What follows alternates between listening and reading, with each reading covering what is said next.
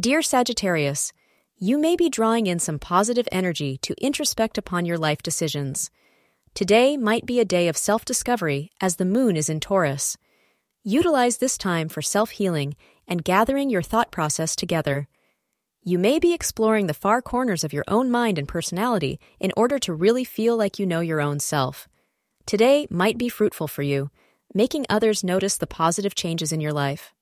Wearing the color green will help attract positive cosmic energy. The time between four p m and five thirty p m is ideal for you. This will be a very successful day as far as your love life is concerned.